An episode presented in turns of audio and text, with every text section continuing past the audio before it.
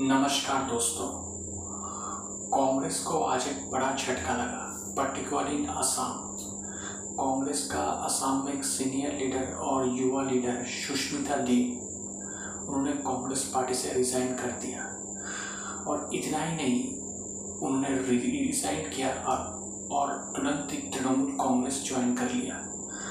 तो उन्होंने पहले सोनिया गांधी को चिट्ठी लिखा और उनका रेजिग्नेशन लेटर भी था, जिसमें उन्होंने लिखा कि तीन दशक से उनका जो परिवार कांग्रेस के साथ जुड़ा हुआ है और कांग्रेस में उन्होंने जो काम किया है अब तक तो उसके लिए उन्होंने उनको, सोनिया गांधी और मतलब कांग्रेस हाई कमांड के, कमांड का आभार व्यक्त किया और उन्होंने उस तरह से कोई रीज़न तो नहीं दिया कि क्यों उन्होंने कांग्रेस पार्टी छोड़ी, लेकिन उन्होंने ये सब बोलकर चिट्ठी में बोलकर उन्हें कांग्रेस से रिजाइन कर दिया।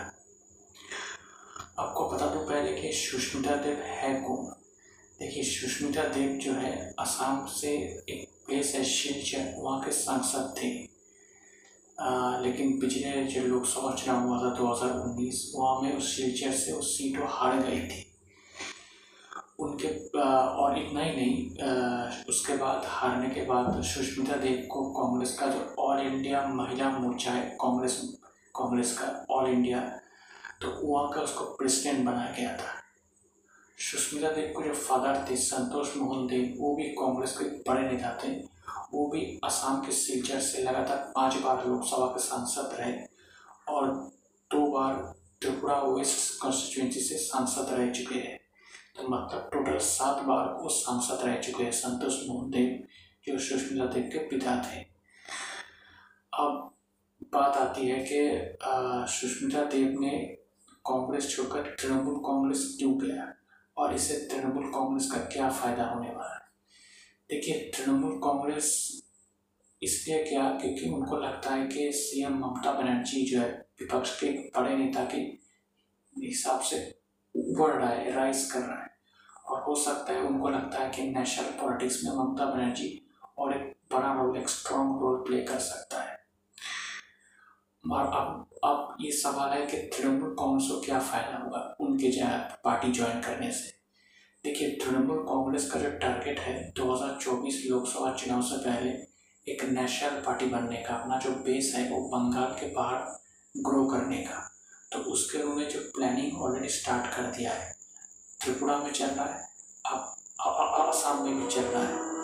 तो मुझे ये लगता है कि सुष्मिता देव, जैसे मैंने आपको पहले बोला था, उनके पिता संतोष मोहन देव त्रिपुरा से भी दो बार लोकसभा सांसद रह चुके हैं। मतलब उनका जो कनेक्शन है त्रिपुरा से भी है। तो तृणमूल कांग्रेस जिस तरीके से एग्रेसिव वे से त्रिपुरा में जा रहा है और वहाँ संगठन को ग्रो करने के लिए कोशिश कर रहा है तो सुष्मिता देव एक बड़ा फैक्टर एक बड़ा एक एक स्ट्रेंथ बन सकता है तृणमूल कांग्रेस का त्रिपुरा में अपना जो बेस है वो ग्रो करने के लिए। और इतना ही नहीं, असम में, और जैसे मैंने आपको बोला, शिलचर से सांसद थी, और असम में वहाँ का एक प्लेस है बैरक वैली, जो स्पेसिफिकली बंगाली लोगों के, बंगाली लोगों का एक स्ट्रॉन्ग होल्ड है।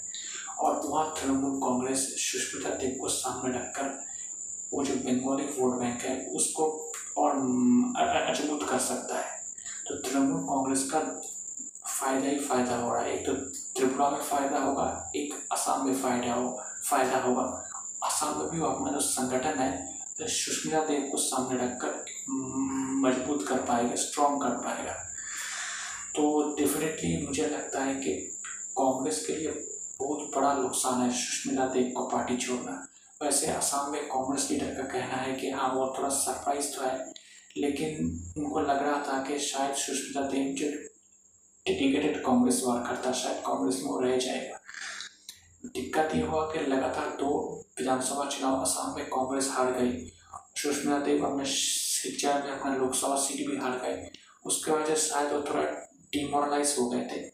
शायद उनको लगा कि कांग्रेस पार्टी में कोई, कांग्रेस पार्टी का कोई फ्यूचर नहीं है। तो इसलिए शायद वो पार्टी छोड़ गए। लेकिन जैसे मैंने आपको बोला सुष्मिता देव को अब अपना जो फ्यूचर है, तृणमूल कांग्रेस के साथ को तृणमूल कांग्रेस में जाकर उनको लगा कि उनका फ्यूचर उनका करियर अच्छा हो सकता है।